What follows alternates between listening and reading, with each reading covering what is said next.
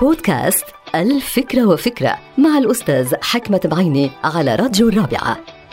إن العلاقة بين الموارد والطاقة والقوة هي علاقة مميزة على جميع الأصعدة في علم الأحياء والفيزياء والكيمياء وغيرها من العلوم. والبعض لا يعرف تماما سر هذه العلاقة ولا سيما بين الطاقة والقوة أي هناك أشخاص ما بيعرفوا الفرق بين الطاقة والقوة. فكرة اليوم ستركز على هذه العلاقة من الناحية الحياتية المعيشية أي كيفية تجميع الموارد والمواد اللازمة يوميا واستخدامها في تحريك الأشياء والحصول على القوة المطلوبة للانتقال بحياتنا نحن من مكان إلى آخر ومن مستوى إلى مستوى آخر.